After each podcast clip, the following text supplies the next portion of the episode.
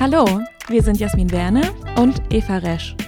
In unserem Interview-Podcast Happy Works nähern wir uns der ewigen Frage, wie Glück und Erfolg zusammenhängen. Dazu sprechen wir mit spannenden Unternehmern, kreativen Köpfen, ausgewiesenen Experten und Menschen, die uns und andere inspirieren. Wir wollen verstehen, wie sich Arbeitswelten und die Menschen darin verändern und was sie in ihren Berufen antreibt und glücklich macht. Wenn ihr also, genauso wie wir, auf der stetigen Suche nach neuen Ideen zu positiver Selbstführung, gutem Arbeiten und Erfolg seid, dann werdet doch Teil unserer Reise vom Suchen und Finden nach Glück und Erfolg. Hallo und herzlich willkommen zum Happy Works Podcast. Mein Name ist Jasmin Werner und neben mir sitzt Eva Resch. Und wir freuen uns sehr, heute Miriam Junge zu Gast zu haben. Vielen Dank. Und wir haben dir auch ein kleines Gastgeschenk mitgebracht, das okay. du direkt öffnen musst. Okay. Der Titel unseres Podcasts ist ja Happy Works und was passt da besser als ein Glückskeks? Dankeschön. Wenn du Lust hast, dann mach ihn doch mal auf und schau mal, was dir die Weisheit, der darf ruhig knistern. Okay. ich muss ihn jetzt aber jetzt nicht crunchy essen. Nein. Okay. Habt ihr die ausgesucht oder ist das wirklich. Ist, ist Überraschung. ist Zufall. Sieben Tage ohne Gelächter macht einen schwach. Das ist super deutsch. Äh, sieben, ich glaube ohne Lachen wahrscheinlich, ne? Sieben Tage ohne Lachen macht einen schwach. Das äh, trifft zu. Passt ja wirklich gut irgendwie zu dem Podcast jetzt. Anstatt bisher hatten wir immer Glück. Schön, danke schön. Sehr gerne. Vielleicht kommen wir dann nachher nochmal drauf zurück, auf das Lachen und auch auf deine Einschätzung, inwieweit das tatsächlich äh, realistisch ist. Und ähm, ja, wir würden ganz gerne starten und ähm, vielleicht magst du uns als erstes erzählen, wenn wir dich abends kennenlernen würden, auf einem Meetup zum Beispiel. Ähm, was würdest du uns erzählen, wer du bist und was du machst? Also ich würde wahrscheinlich, wenn ich euch kennenlernen würde, erstmal äh, Fragen stellen, weil ich das natürlich auch beruflich häufig mache und erstmal nicht damit rausrücken, dass ich Psychotherapeutin bin, denn das schreckt die meisten Leute erstmal ab und sie sagen nur noch die Hälfte von dem, was sie eigentlich gesagt hätten. Also würde ich euch erstmal fragen und wenn dann der richtige Zeitpunkt oder wenn irgendwie das Thema danach geht, würde ich irgendwie sagen, dass ich äh, entweder Coach bin oder dass ich Psychotherapeutin und Coach bin oder dass ich ein Unternehmen gegründet habe oder in diese Richtung gehend, damit das Thema nicht so ausartet. Denn meistens ist es so, wenn man sofort erzählt, dass man Psychotherapeutin ist, dass man eine, eine, einen Schwall von Problemen erstmal äh, be berichtet bekommt, der oft dann den Rahmen sprengt. Mhm. Und welche Frage würdest du uns stellen als erste, um uns kennenzulernen? Ich würde wahrscheinlich sofort fragen, ähm, was euch zu dem Meetup führt, was ihr so macht und äh, was ihr gerne vielleicht in eurer Freizeit macht, um mal von diesem Arbeitsthema wegzukommen. Ja.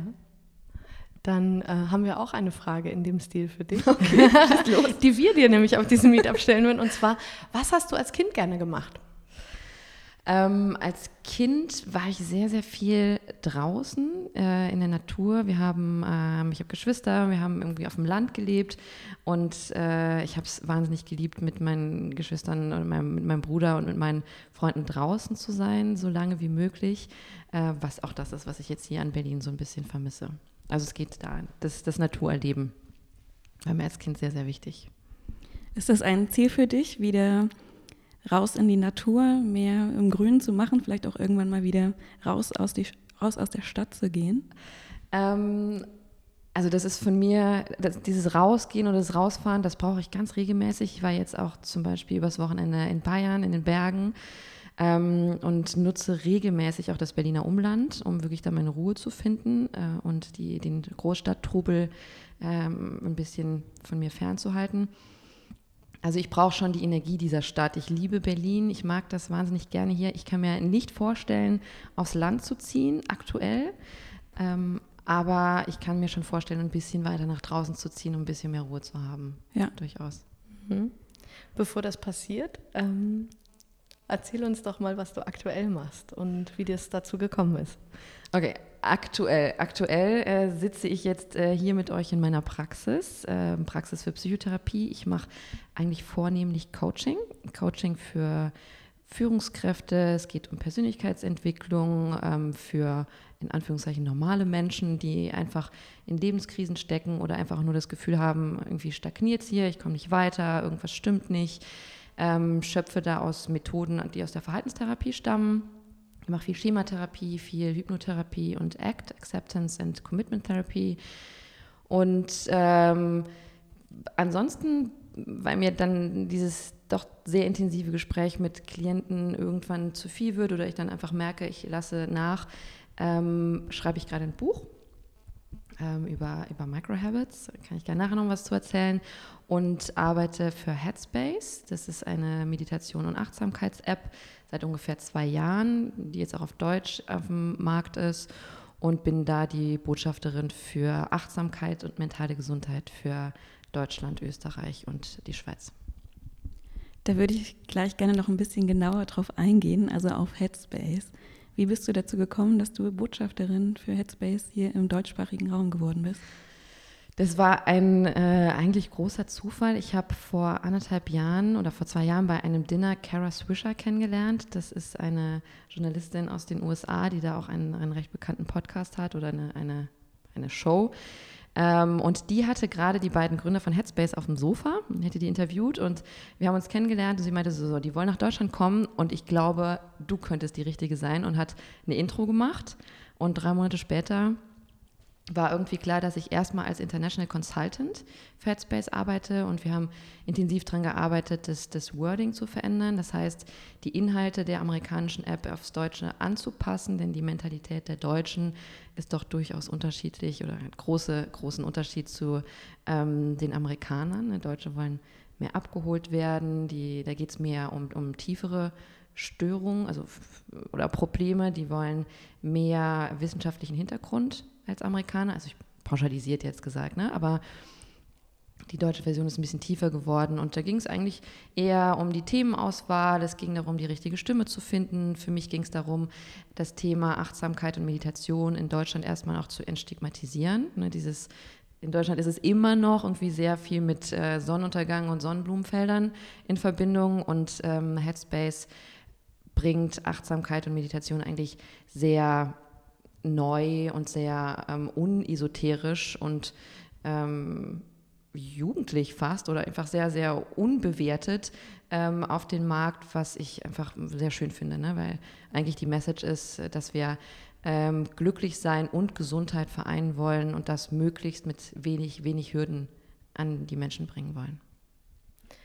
Jetzt ähm, gibt es ja so in der, in der aktuellen Diskussion rund um Achtsamkeit und um äh, die, die Anwendbarkeit auch im Beruf, gibt es ähm, ja auch Stimmen, die sagen, Mensch, jetzt haben wir bei uns im Unternehmen Achtsamkeit eingeführt und jetzt gehen die aber alle um vier, weil sie sagen, nee, also ich muss auf mich achten und äh, du, du kennst die Problematik vielleicht. Was sagst du dazu? Naja, das ist, ähm, also das geht natürlich irgendwie so ein bisschen weg. Also ich, ich habe das, das hört man eigentlich so selten, ne? denn die Menschen, die ähm, Achtsamkeit üben, tun das ja auch eigentlich aus dem Grund, um effizienter auch zu werden ne? oder mehr bei sich zu sein, um achtsamer arbeiten zu können und die Dinge, die sie tun, richtig zu tun. Das heißt, damit spart man ja auch wieder Zeit. Ne? Denn für Dinge, die man unachtsam tut, braucht man fünf Stunden. Wenn man die gleiche Aufgabe mit Achtsamkeit tut und konzentriert und regelmäßig Pausen, ist man in zwei Stunden vielleicht durch, wenn man einfach konzentriert bleibt. Also ich finde, es kann durchaus Sinn machen, auch um 16 Uhr zu gehen, wenn man sagt, äh, sorry, es geht gerade nicht mehr, es ist einfach nicht mehr sinnvoll, hier zu bleiben und äh, weiter zu arbeiten. Ähm, es sollte aber natürlich nicht zur Mentalität werden, denn das ist nicht achtsam. Ja, danke dir. Guter Hinweis.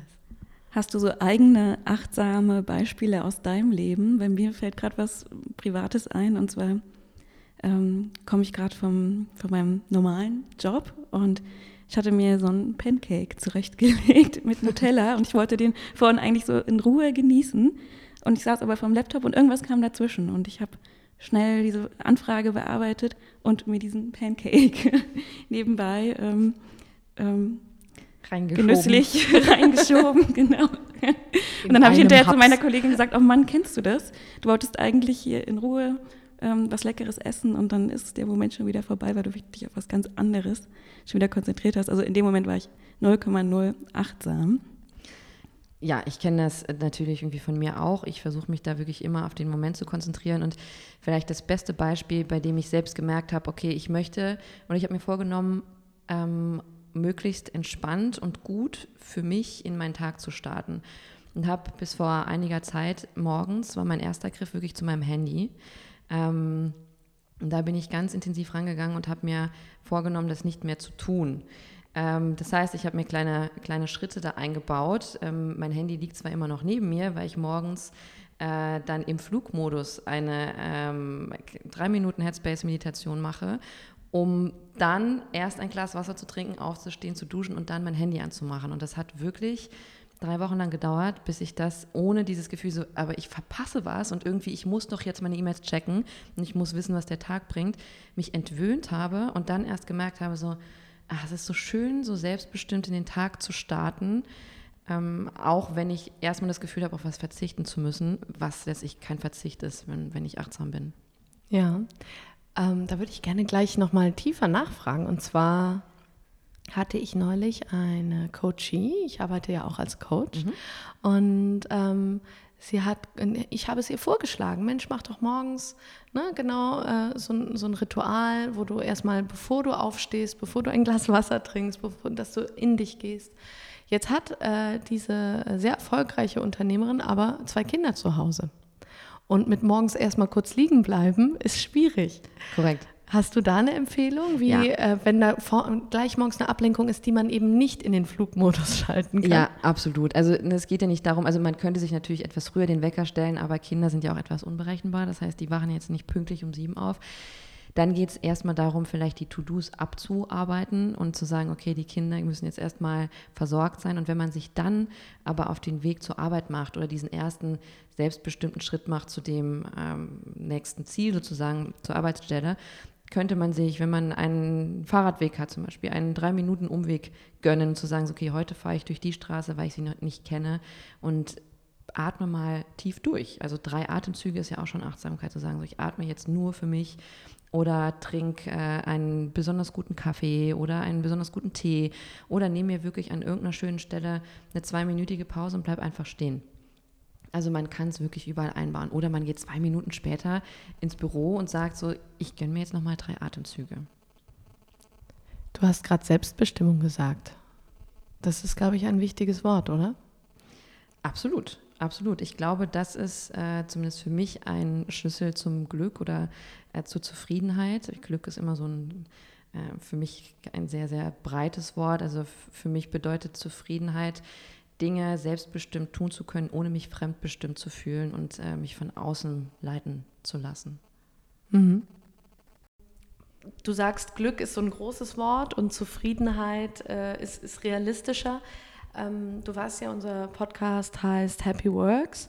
Wie hängt das denn zusammen, deiner Meinung nach, das Thema Glücklichsein und Erfolg? Bedingt sich das? Widerspricht sich das?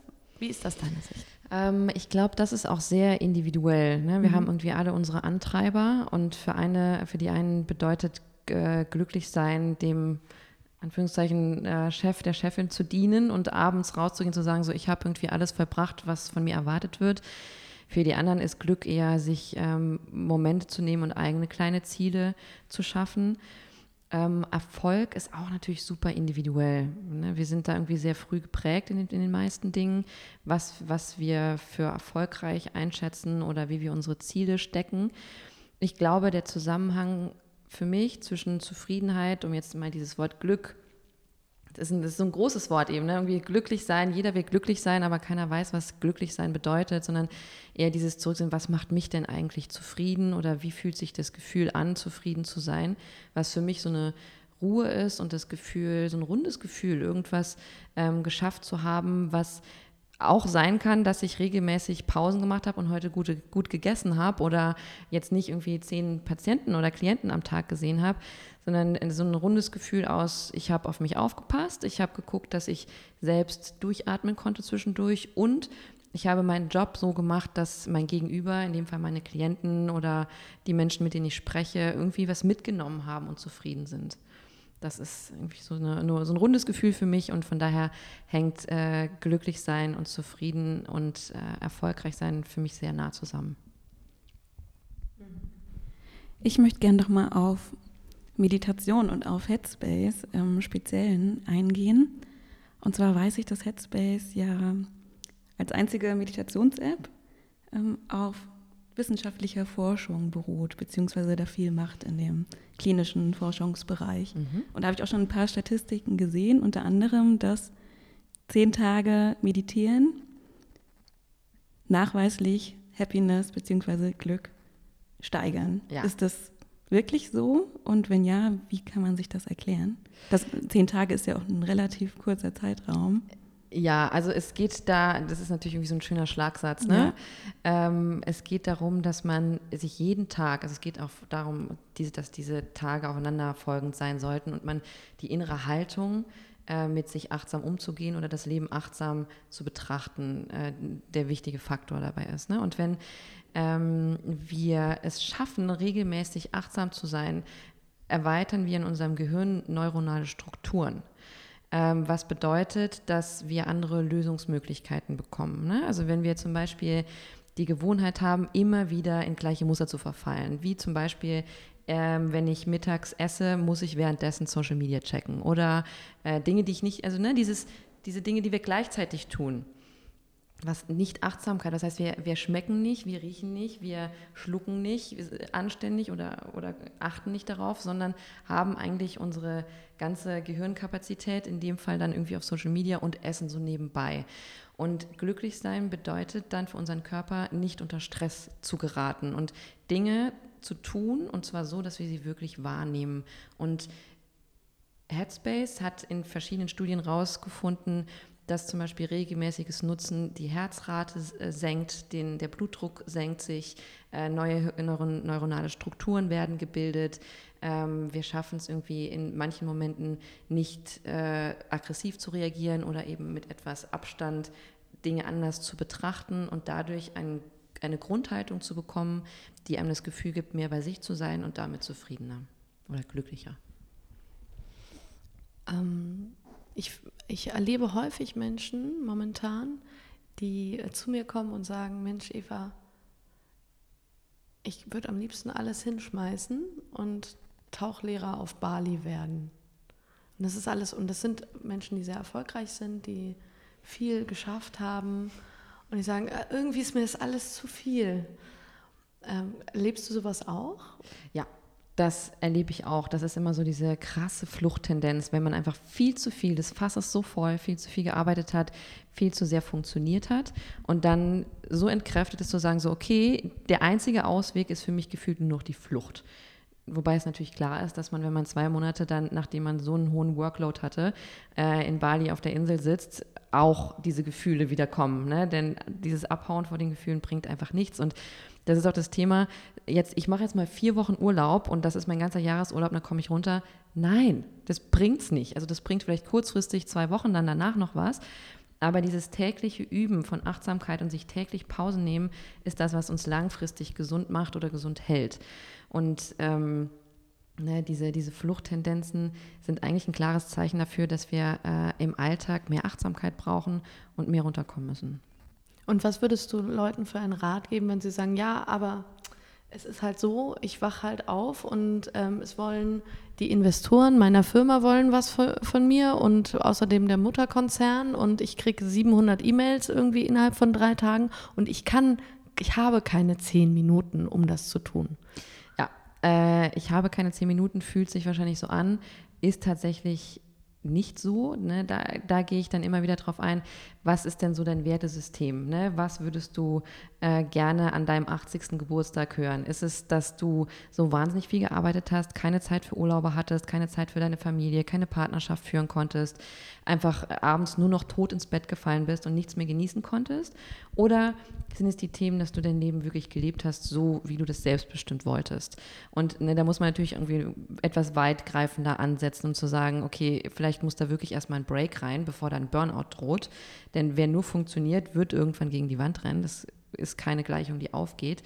Und wenn Klienten kommen, die wirklich so unter Strom stehen, muss man mit ganz, ganz kleinen Schritten anfangen, um zu sagen, so, okay, nehmen Sie sich überhaupt noch Zeit durchzuatmen zwischendurch. Und zwei Minuten Zeit zum Durchatmen hat jeder. Oder 30 Sekunden. Und wenn man das auf der Toilette macht. Aber das sollte funktionieren. Ja, du hast gerade Burnout gesagt. Ähm, und du hast getwittert vor kurzem, dass Burnout jetzt endlich aufgenommen wurde, zwar als Syndrom, wenn ich es äh, richtig, richtig. Äh, gelesen habe, im ICD-10. Mhm. Ähm, ändert das was deiner Ansicht nach und wenn ja, was? Ähm, also grundlegend wird das erstmal nichts in, ändern, aber es wird die, die Sichtbarkeit auf jeden Fall ändern. Auch dieses viele Menschen denken oder viele Leute, die ganz klassische Burnout oder depressive Symptome haben und hier sitzen, total funktional sind, äh, merken, sie haben so Interessenverlust, sie, sie sind nicht mehr fröhlich, sie sind emotional irgendwie auf einer Linie, ähm, also nicht mehr schwingungsfähig, ne? nicht mehr sehr fröhlich, nicht mehr sehr traurig, sondern relativ abgeklärt, schlafen nicht mehr gut, also Symptome, wo bei mir hinten wirklich die Alarmanlagen angehen sagen so, okay, das sind eigentlich depressive Symptome, in das Spektrum ja irgendwie Burnout auch fällt. Ähm, und den Leuten muss ich dann sagen, ne, Burnout ist einfach wirklich was. Und die sagen, ich habe doch kein Burnout. Burnout ist irgendwie was für die, die nicht richtig arbeiten und unzufrieden sind. Nein, Burnout ist, kann man auch als Reaktion auf ein überhöhtes Funktionieren oder eben weg von eigenen Bedürfnissen gehen, ähm, deuten. Und diese, diese neue, äh, dieses neue Syndrom eben im ICD-10 führt schon dazu, dass das Thema ernster genommen wird. Und dass Leute sagen so, okay, das ist vielleicht dann doch irgendwie so ein Störungsbild, was ernst genommen werden muss und nicht nur eine, äh, eine Modeerscheinung. Ja, vielleicht noch für unsere Hörer ganz kurz ICD-10, für die, die sich gerade gefragt haben, was ist das denn? Im ICD-10 finden sich alle anerkannten ähm, Krankheitsbilder. Und hier wird wirklich definiert, wann hat jemand genau welche Form von Depression oder von anderen psychischen Störungen. Und äh, kann man auch sich ausleihen in der Bibliothek oder man kann es, glaube ich, sogar auch online sich anschauen. Ähm, die Empfehlung ist immer, lest es sich euch nicht einfach so durch, weil sonst denkt man, man hat alles. weil hier ja nur ähm, ein gewisses Ausmaß dann für die einzelnen Störungen immer da sein muss. Aber wer Interesse hat, kann sich das natürlich gerne mal angucken. Genau, was ich auch mal da in dem, in dem Zusammenhang super spannend finde, ist die Burnout-Spirale. Ne, das ist äh, von Freudenberger das ist glaube ich. Ähm, der, der, das kann man googeln, gibt schöne Bilder im Internet, ähm, um mal zu gucken, auf welcher Stufe der zwölf Stufen man sich befindet, wenn man das Gefühl hat, vielleicht bin ich doch irgendwie auf dieser Burnout-Spur und muss mehr auf mich aufpassen. Ich finde ja allein die Tatsache, dass Menschen mit den Symptomen zu dir kommen, ja schon ein wahnsinniger Erfolg. Auch wenn sie sagen, was, ich habe doch keinen Burnout, aber man muss ja erstmal realisieren, dass es mir in dem Moment nicht gut geht. Genau. Weil ich glaube, es gibt so wahnsinnig viele Menschen, die in unseren Büros oder wo auch immer sitzen, die wahrscheinlich ähnliche ja. Ja. Symptome oder Beschwerden. Ja, und es ist da immer besser, empfinden. wirklich früher zu kommen als später. Denn ähm, wir sind irgendwie auch ich sage jetzt wieder Deutsche, aber irgendwie ne, diese deutsche Arbeitsmentalität und dieses Funktionieren, äh, das ist schon sehr stark und Menschen kommen sehr spät in Coachings oder Therapien. Wenn ich das Gefühl habe, so, okay, also viele Coaches, die kommen dann jetzt, okay, das ist eigentlich eine Therapie. Ne, das ist äh, im Coaching, also im Coaching stößt man dann sehr an seine Grenzen, ähm, weil der Leidensdruck eigentlich schon so hoch ist, aber es ist so normal, normalisiert in unserer Gesellschaft mit irgendwie schlaflosen Nächten oder ständigem Grübeln oder so einer Unzufriedenheit zur Arbeit zu gehen und das durchzuziehen, wenn wir so ein Disziplinverhalten hier haben und wir auch keine Schwäche zeigen wollen. Und dabei hilft natürlich die Diagnose auch so ein bisschen oder das Syndrom ähm, auch so ein bisschen das zu entstigmatisieren oder aufzuweichen, zu sagen, so Leute, wir, eigentlich brauchen wir alle Coaching, wir brauchen alle Therapie, denn es ist normal. Hat sich das denn verändert, diese Mentalität? Hast du da was beobachtet im Laufe der letzten Jahre? In meiner Berlin-Bubble ja. Ja. Äh, also da ist die Achtsamkeit und die, das Bewusstsein für ähm, irgendwas ist nicht normal auf jeden Fall größer geworden. Vor allem auch dieser Fernblick zu sagen, okay, ich will jetzt eigentlich nicht mit 30, äh, keine Ahnung, im Burnout landen oder nicht mehr arbeitsfähig sein oder ich bin so unzufrieden, es muss irgendwie anders weitergehen. Es kommen aktuell ganz viele ähm, ähm, Leute, die gerade ihre, ihre, ihr Studium beendet haben, zu sagen, so, okay, eigentlich wurde mir alles versprochen und nichts ist eigentlich so wie ich das dachte. Ich bin total unzufrieden und die sind so hilflos und hoffnungslos zu sagen so, ich hätte mir vorgenommen, dass das alles so super schön läuft. Ich mache mein Studium, habe überall eine Eins, aber ich fühle mich auf diese Welt nicht vorbereitet. Äh, und das sind ganz große Themen, die im Moment so da sind. Das heißt auch diese Achtsamkeit darauf, für sich zu sorgen und äh, professionelle ähm, Menschen zu Rate zu ziehen, um zu gucken, wie kann ich denn dafür sorgen, dass meine Zukunft oder dass ich für die Zukunft gewappnet bin und zufrieden bin. Ich würde ja jetzt gerne auch nochmal auf das Thema Erfolg zu sprechen kommen. Jetzt haben wir viel über Meditation, Achtsamkeit und so weiter gesprochen. Und eingangs meintest du ja schon, Erfolg hat verschiedene Definitionen und jeder sieht das für sich selbst ganz anders. Würdest du denn sagen, dass du ein erfolgreicher Mensch bist? Und wenn ja, welche drei Fähigkeiten, Eigenschaften haben dich dahin gebracht? Also ein erfolgreicher Mensch. Ähm, ich glaube, ich bin dahin gekommen, ähm, mit vielen Hürden durch viele Täler gegangen, um jetzt zu sagen, ich tue das, was mich äh, zum größten Teil glücklich macht. Ich habe auch total schwierige Zeiten zwischendurch. Also manchmal habe ich so gar keine Lust äh, auf nichts und das ist dann aber auch okay, weil ich dann weiß, okay, du hast zu viel gemacht. Ähm, also ich, ich finde mich erfolgreich auf jeden Fall, ähm, weil ich eine Mischung aus den Dingen gefunden habe, die mich glücklich machen durch einen langen Weg, der mich durch Neugierde, sicherlich durch eine Wut, Dinge verändern zu wollen, zu einer Gründung gebracht haben. Also ohne diese Wut, die, die ich als Kraft dann geschöpft habe, eine Gründung zu machen oder ein Unternehmen zu gründen, ähm, wäre ich nicht weitergekommen. Durchhaltevermögen auf jeden Fall. Und letztendlich das Thema Achtsamkeit, die Grenzen oder die Symptome, die ich bei mir merke, irgendwie so, ich, ich bin manchmal schnell genervt. Ne? Das ist für mich ein ganz klares Symptom, du hast zu viel gearbeitet und dann bin ich aber auch radikal und sage Termine ab, weil das einfach keinen Sinn macht. Ne? Und ich möchte mein Wochenende für, mal für mich haben und äh, arbeite am Wochenende nicht. Äh, und ich glaube, das gehört auch zum Erfolgreichsein dazu, vor allem wenn ich an das langfristige Erfolgreich und Zufriedensein äh, denken möchte, dann äh, gehören diese, dieses auf sich hören und dieses radikale Stopp äh, vielleicht bin ich jetzt nicht erfolgreich mit meinen alten Werten, die da für mich waren, ich muss das und das und das und das erledigen, sondern dieses, nee, ich muss jetzt überhaupt nichts, ich muss jetzt auf mich aufpassen und muss mal abschalten und bin nicht erreichbar. Du hast gerade von Wut gesprochen und Kraft. Muss man immer wütend sein, um so seine Kraft völlig ausschöpfen zu können? Nee, ich glaube, Wut war, war so mein Antreiber, weil ich gegen dieses Psychotherapeutensystem und diese langen Wartezeiten und eben auch mit einer, mit einer Mentalität aus meinem Studium oder aus meiner Approbation rausgegangen bin und dachte so, ja, jetzt endlich therapieren. Und dann kamen dann ewige bürokratische Prozesse mit der Krankenkasse. Irgendwie, ich sollte tagsüber mit Krankenkassen telefonieren und, und Patienten behandeln. Wie soll das funktionieren? Also es war total unzufriedenstellend und frustrierend. Und das war irgendwie für mich so ein Punkt, wo ich Kraft draus schöpfen konnte. Ich hätte auch depressiv werden können, sagen so, nee, das ist nicht mein Ding. Ich äh, lasse das alles sausen und ich werde jetzt äh, Schreinerin, keine Ahnung. Ähm, hätte auch sein können, aber ich habe da Kraft rausgeschöpft. Ich glaube, das ist ganz individuell. Also es gibt Menschen, die so eine Idee haben, die so eine wahnsinnige Neugierde haben, die so einen Schaffenssinn haben, sagen sie, ich möchte irgendwas Neues, ich möchte die Welt mit irgendwas bereichern. Also ich glaube, da gibt es ganz verschiedene Antreiber. Aber Wut war meine auf jeden Fall. Findest du, dass es eher die kleinen oder die großen Dinge im Leben sind? Ähm, es sind die kleinen Dinge für mich. Es sind die, die kleinen Dinge im Alltag, die natürlich auch zu großen Dingen werden können. Ähm, aber ich achte auf die kleinen Dinge. Die sind mir wichtiger. Was ist das so für dich zum Beispiel? Ähm, schönes Wetter ist ein Riesending ja. für mich. Wenn ich morgens aufstehe und merke, die Sonne scheint, äh, bin ich wirklich definitiv besser gelaunt. Ähm, es sind teilweise auch ähm, Kleinigkeiten, die ich am Straßenrand sehe. Ne? Oder eine Reaktion von irgendeinem Menschen, mit dem ich dem ich irgendwie begegne, also oder ein liebes Wort von irgendjemandem oder auch ein Blick, also wirklich die, diese Kleinigkeiten, über die ich mich dann freuen kann. Nehmen wir mal an, ähm, der Tag hätte ab morgen 25 Stunden. Okay. Was würdest du mit dieser extra, also jeder Tag ab morgen? Okay. Was würdest du mit dieser Extrastunde in deinen Tagen anfangen? Ähm ich glaube, es würde gar nicht so viel verändern.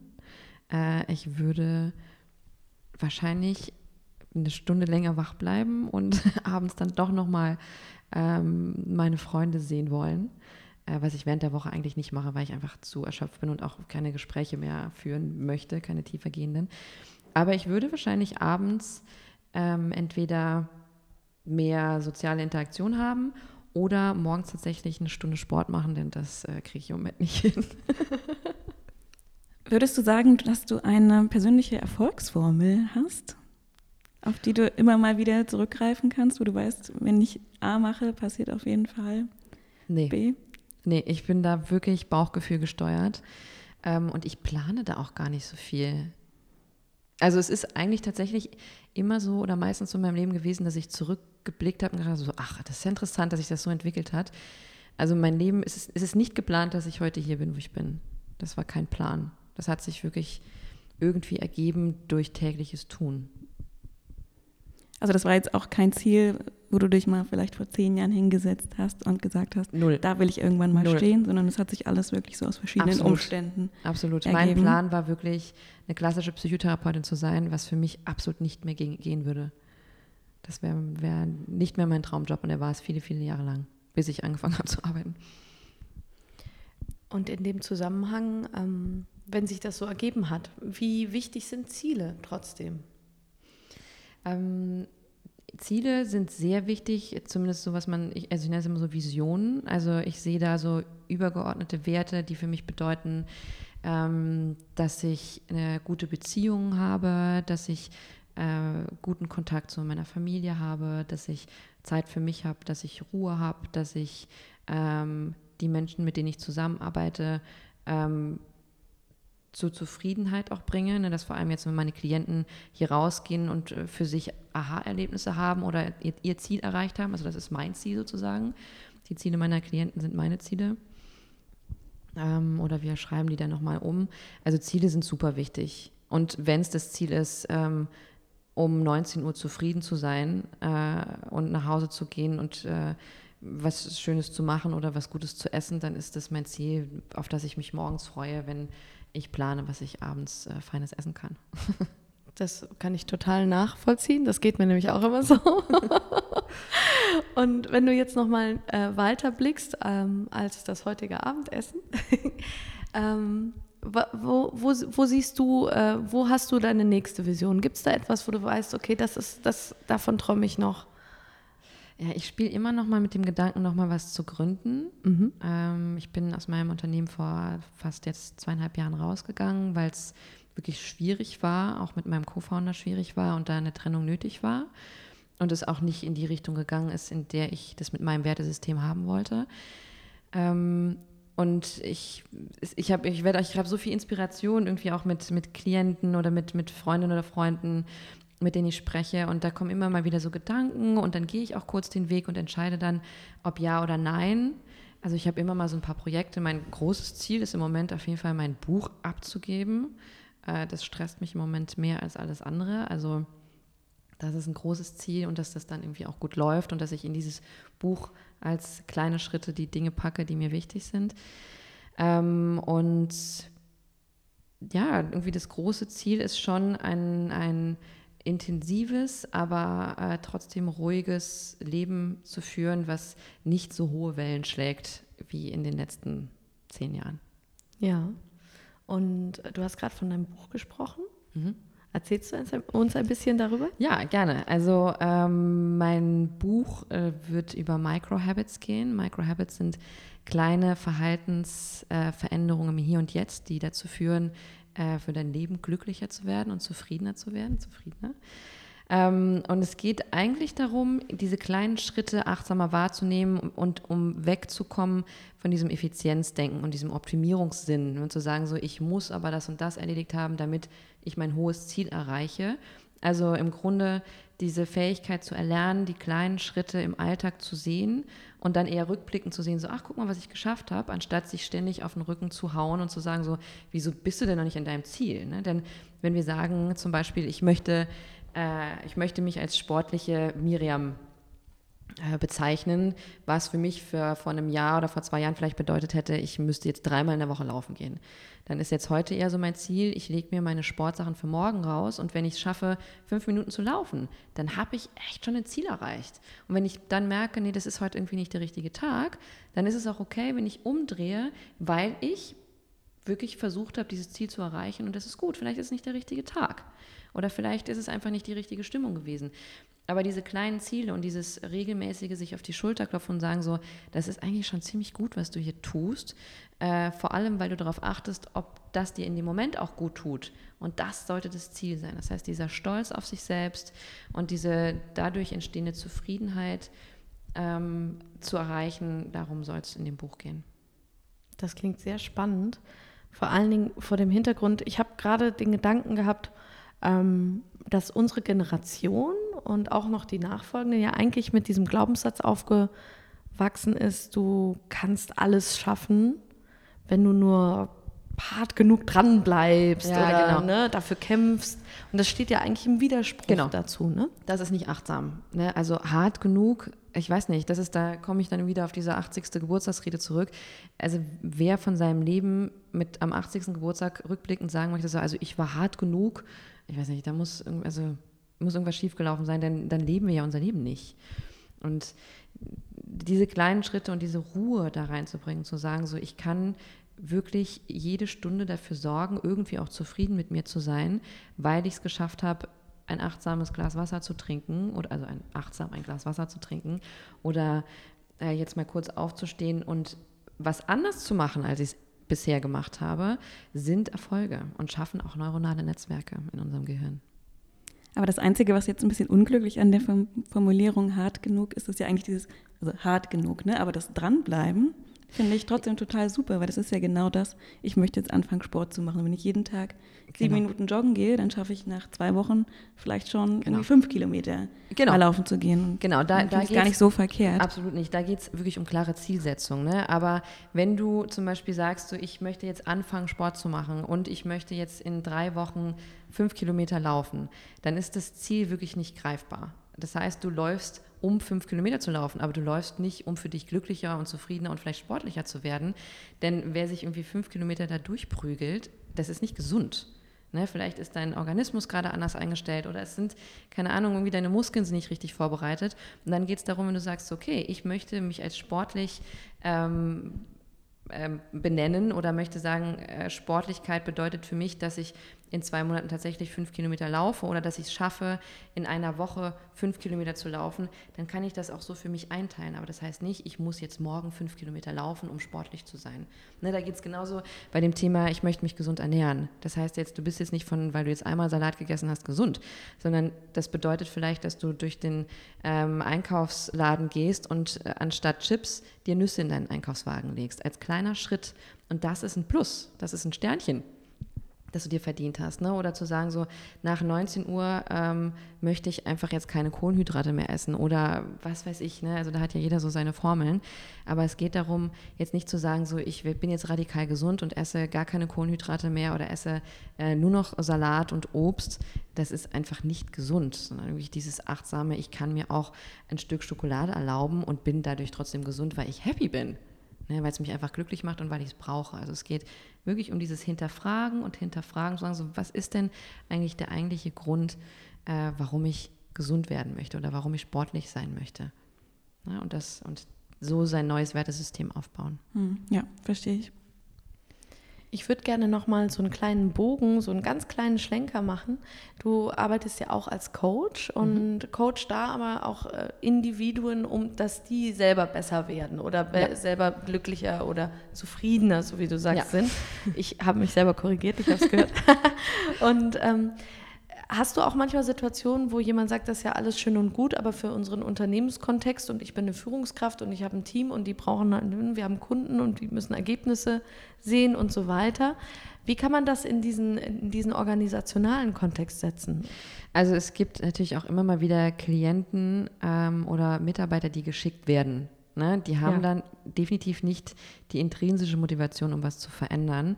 Ähm, und das funktioniert nicht. Also man muss schon einen gewissen Leidensdruck haben oder eine gewisse Vision ähm, und sich dann auch vom, vom Coach oder von der Coachin dann leiten lassen, zu sagen, so, okay, ich vertraue da drauf und sich bereitwillig auf eine Veränderung einstellen. Ähm, es gibt klare Strukturen in Unternehmen, an die man sich halten muss. Das ist aber auch wieder so ein Extremdenken. Denn auch da gibt es kleine Ebenen, in denen immer Veränderungen stattfinden können. Wenn es heißt, ich muss bis da und da was abgeben oder ich habe jetzt eine Deadline und ich muss darauf losrennen, okay, wenn das jetzt wirklich so sein muss, dann musst du dir danach aber eine Ruhepause gönnen. Ne? Denn wenn du ständig nur einen Marathon nach dem anderen läufst, wirst du verschleißen. Und die Konsequenz oder das, die Verantwortung, die wir uns gegenüber haben, ist eben auch auf uns aufzupassen, damit wir langfristig funktionabel sind oder auch glücklich sind. Denn wer dann irgendwie in einem Unternehmen ist und mit 60 oder 65 merkt, okay, was ist denn die nächste Etappe? Ich höre irgendwann auf, ich muss irgendwie jetzt äh, Aufgaben abgeben, ich werde nicht mehr gesehen als diejenige, die immer hier durchrennt. Ähm, und dann verschiebt sich das Wertesystem sowieso. Und dann kommen häufig die großen Krisen, wenn man sie nicht vorbereitet hat. Ne, wer abrupt aufhört zu rennen, hat Schmerzen. Es funktioniert nicht. Und viele rennen, rennen, rennen und merken dann recht spät so, oh krass, äh, irgendwie bin ich vielleicht teilweise in die falsche Richtung gelaufen, irgendwas stimmt nicht. Und vielleicht auch das System mal zu hinterfragen, um seine Haltung gegenüber dem System auch kritischer zu sehen, um so ein bisschen an Identifikation mit dem Unternehmen zu verlieren auch. Ne? Wer so äh, für, für das Wertesystem oder eben für die Values seines Unternehmens brennt, vergisst sich selber. Das muss wirklich ein, ein gesundes Mittelmaß sein, ähm, um sich nicht selbst zu ver vergessen. Du, du hast gerade gesagt, dass wir ähm, in Unternehmenskontexten da auch immer mal wieder schauen müssen, inwieweit wir uns da selber mit ja. identifizieren. Ich höre auch ganz häufig, dass Leute sagen, dieser Job macht mich, macht mich nicht glücklich und ich weiß aber nicht, welcher Job mich glücklich macht. Mhm. Was sagst du zu solchen Menschen? Ähm, also erstmal gucke ich, gucke ich bei solchen Menschen auf die Antreiber, zu gucken, na, ist es das Geld, was mich in diesem Job hält oder was den Klienten in diesem Job hält? Ist es einfach ein Sicherheitsbedürfnis? Ist es eine Angst vor einer Veränderung? Ähm, weil unsere Horizonte sind natürlich auch irgendwie begrenzt, in dem Fall, in dem wir da irgendwie starr in dem Unternehmen sitzen und das Gefühl haben, wir sind in dem System so integriert, wir sind im Hamsterrad und wenn wir aussteigen, fliegen wir aus der Gesellschaft. Und diese Ängste dann erstmal runterzubrechen, zu sagen, so, um was geht es hier denn eigentlich? Ist diese Angst wirklich so berechtigt? Und auch da mit kleinen Schritten anzufangen, zu sagen, so vielleicht muss man sich da wirklich mal zwei, drei Tage rausnehmen, um wirklich zu überlegen, was mich da so in diesem Hamsterrad hält. Also wir sind ja im Grunde auch nicht auf der Welt, um unglücklich einen Job zu erledigen, um dann irgendwie mit 60 oder 65 in Rente zu gehen und zu sagen so, okay, dann, was passiert denn jetzt? Denn wenn man sein Leben so lebt, kommt mit 65 der Herzinfarkt oder eine Depression oder die Beziehung liegt irgendwie brach und diese Dinge, die man sich dann äh, mit seiner Rente oder mit, seinem, mit seiner Pension vorstellt, zu sagen, so, okay, dann mache ich Urlaub oder keine Ahnung, diese schönen, dann liege ich zu Hause, zu Hause in meinem Garten, die sind dann einfach nicht mehr so, weil wir uns mental nicht darauf vorbereitet haben. Also Ne, diese, die, die Menschen oder Klienten, die sich so getrieben fühlen und sagen so, ich bin unzufrieden, da geht es erstmal darum anzuhalten und wirklich in den kleinen Schritten zu gucken, was ist denn das, was so unzufrieden macht? Kann man sich davon so ein bisschen distanzieren? Liegt es irgendwie auch am Team oder liegt es an den Ansprüchen von uns selber? Sind das Schemata, sind das alte Muster, die uns hier irgendwie im, äh, im Wirken halten? Oder ähm, bin ich eigentlich gar nicht so unzufrieden und mir ist es einfach super wichtig, dass ich monatlich mein Geld habe und kann das damit irgendwie kompensieren. Liegt es dann in der Verantwortung des Einzelnen oder des Arbeitgebers? Beiden. Aber es gibt natürlich irgendwie, da hat jeder seine eigene Agenda. Erstmal liegt so eine Veränderung äh, in unserer eigenen Verantwortung, auf jeden Fall. Und das Kommunizieren dann zum Chef oder zur Chefin, das äh, liegt dann natürlich an uns und dann kann das weitergetragen werden, denn gute Chefs oder Chefinnen sollten natürlich irgendwie auch dafür sorgen, dass ihre Mitarbeiter zufrieden und gesund bleiben. Aber die erste Verantwortung liegt bei uns. Ja. Miriam, mit Blick auf die Uhr sind wir langsam am Ende, aber wir haben noch so ein, zwei Abschlussfragen mitgebracht. Ja. Die eine ist jetzt nochmal eine ganz andere Richtung, aber fanden wir irgendwie trotzdem spannend, das mal zu erfragen. Und zwar, was googelst du denn, wenn du im Urlaub bist? Ähm, ich mache meistens im Urlaub wirklich Digital Detox, aber wahrscheinlich das Wetter. Das Wetter. Sehr schön. Nachvollziehbar. Wenn dir nämlich Sonnenschein so wichtig ist, ja. wie du vorhin gesagt hast, ist das natürlich ja. relevant. Ähm, wir würden ganz gerne, das machen wir mit allen unseren Gästen, dich bitten, ähm, dass du eine Aufgabe, eine Art Hausaufgabe vielleicht, dir überlegst, die du gerne unseren Hörern geben möchtest bis zur nächsten Podcast-Folge? Etwas, von dem du sagen würdest, Mensch, das hat mir total viel gebracht oder das mache ich irgendwie ganz häufig mit meinen Klienten und das ist etwas, was ähm, für jeden was ist und ähm, genau. Okay, also ähm, was ich häufig mit meinen Klienten mache und was ich auch mit mir selber mache und was ich auch schon eigentlich angedeutet habe, ist dieses stell dir die Frage, was du im Hier und Jetzt, jetzt im Augenblick tun kannst, um vielleicht in der nächsten Stunde zu dir zu sagen, dir geht's gut oder vielleicht am Mittag oder am Abend. Also was kannst du im Hier und Jetzt tun? Einen ganz kleinen Schritt. Und wenn das nur durchatmen ist oder mal kurz aufstehen oder dir was zu trinken holen oder ähm, eine SMS an jemanden schreiben, der dir wichtig ist, äh, was kannst du jetzt tun, um heute Abend ein bisschen glücklicher und zufriedener mit dir zu sein und das dann zu tun? Jeden Tag? Jeden Tag. Vielen Dank, Miriam. Sehr gerne. Vielen lieben Dank, dass du da warst. Sehr, sehr gerne.